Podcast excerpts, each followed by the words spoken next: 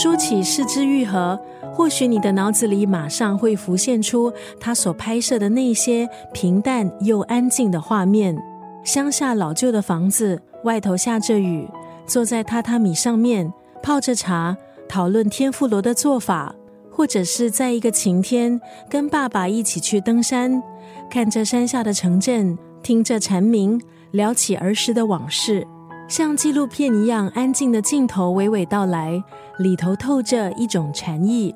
这位拍摄纪录片出身的日本知名导演，从他的第一部剧情片《幻之光》开始，就已经在发掘家庭方面的题材：父子、母子、夫妻、爷孙、重组家庭，几乎所有家庭关系、失之愈合，都在他的影片作品中尝试过。失之愈合的作品里，总是以慈悲、真实的角度展现出人生百态；而在现实生活中，失之愈合对生命、情感还有创作也有着深刻的反思。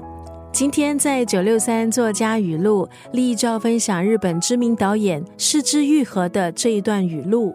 生活就是这样，千疮百孔之中也会有美丽的瞬间。我想捕捉的正是这些瞬间。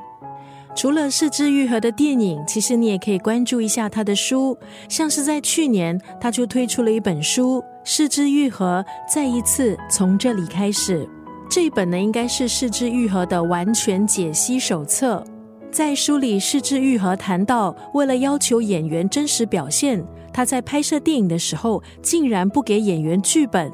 而在《四肢愈合》电影当中出现的各式料理，原来是导演年少时期的真实经历。对《四肢愈合》而言，电影虚构的内容描绘的其实是人生。他提到，在他的作品中，他希望可以呈现充满皱褶的真实感。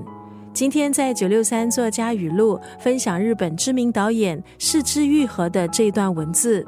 生活就是这样。千疮百孔之中，也会有美丽的瞬间。我想捕捉的正是这些瞬间。